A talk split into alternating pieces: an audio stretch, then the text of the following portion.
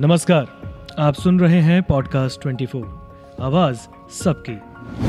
इंसान के शरीर में खून की क्या अहमियत है, ये हमें आपको बताने की ज़रूरत नहीं है। शायद इसलिए समाज में रक्तदान को महादान माना जाता है क्योंकि इससे किसी जरूरतमंद की ज़िंदगी बचाई जा सकती है। लेकिन ये भी ज़रूरी है कि जो खून व्यक्ति के शरीर में डाला जा रहा है, वो सुरक्षित हो और इसके लिए उन लोगों को पूरी तरह से स्वस्थ होना ज़रूरी है, जो रक्तदान कर रहे हैं।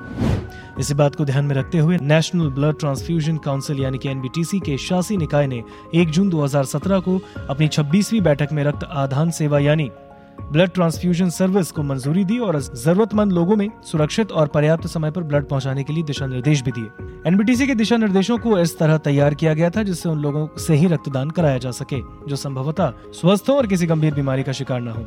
लेकिन वर्तमान में इन दिशा निर्देशों, यानी गाइडलाइंस के खंड बारह और इक्यावन को भारतीय संविधान के अनुच्छेद चौदह, पंद्रह और इक्कीस को उल्लंघन के रूप में चुनौती दी जा रही है, क्योंकि एनबीटीसी द्वारा जारी की गई गाइडलाइंस का ये खंड ट्रांसजेंडर गे और सेक्स वर्कर्स को रक्तदाता यानी रक्तदान करने वाले व्यक्तियों की श्रेणी से बाहर रखते हैं।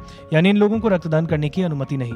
एनबीटीसी की इन्हीं गाइडलाइंस को संविधान का उल्लंघन बताते हुए ट्रांसजेंडर समुदाय के मेंबर थंगजम संता सिंह ने साल 2021 में इस मामले में पिटीशन दायर कर डोनर सिलेक्शन और डोनर रेफरल की गाइडलाइन का विरोध किया। मामला सुप्रीम कोर्ट तक पहुँचा और अब केंद्र सरकार ने कोर्ट में एफिडेविट के माध्यम से कुछ साइंटिफिक प्रूफ दिए हैं ताकि इस बात को साबित करने में आसानी हो कि ट्रांसजेंडर, गे और सेक्स वर्कर्स को रक्तदान यानी ब्लड डोनेशन से दूर क्यों किया गया।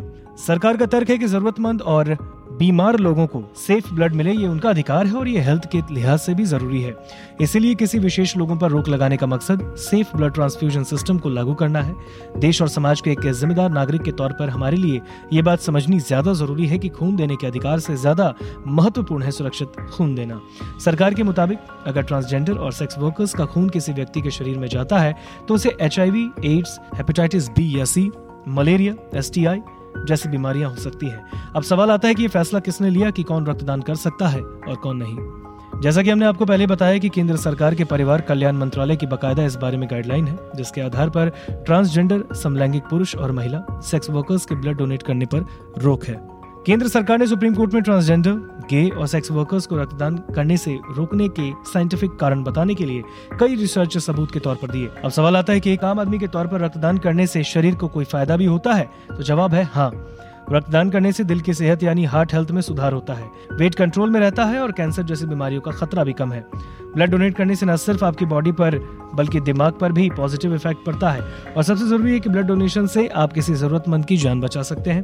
हालाँकि रक्तदान करने से शरीर में थोड़ी बहुत कमज़ोरी ज़रूर लगती है। लेकिन अच्छी डाइट लेने से ये प्रॉब्लम भी जल्द ही सही हो जाती है। एक हेल्दी पर्सन कम से कम छह महीने में एक बार ब्लड डोनेट करता है। अगर किसी को इससे पहले ज़रूरत पड़ती है तो एक महीने बाद भी रक्तदान किया जा सकता है, ताकि जरूरतमंद की जान को बचाया जा सके।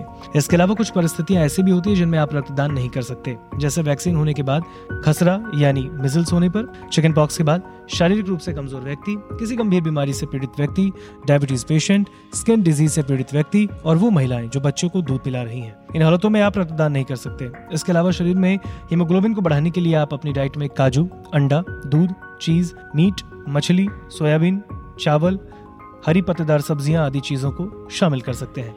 रक्तदान करने से हम केवल अपनी ही नहीं, बल्कि किसी दूसरे की ज़िंदगी को भी प्रभावित करते हैं। इसलिए ज़रूरी है कि हम रक्तदान तभी करें जब हम खुद स्वस्थ हों, ताकि हमारी वजह से किसी और को परेशानी ना हो। आशा करते हैं कि आपको ये जानकारी पसंद आई होगी।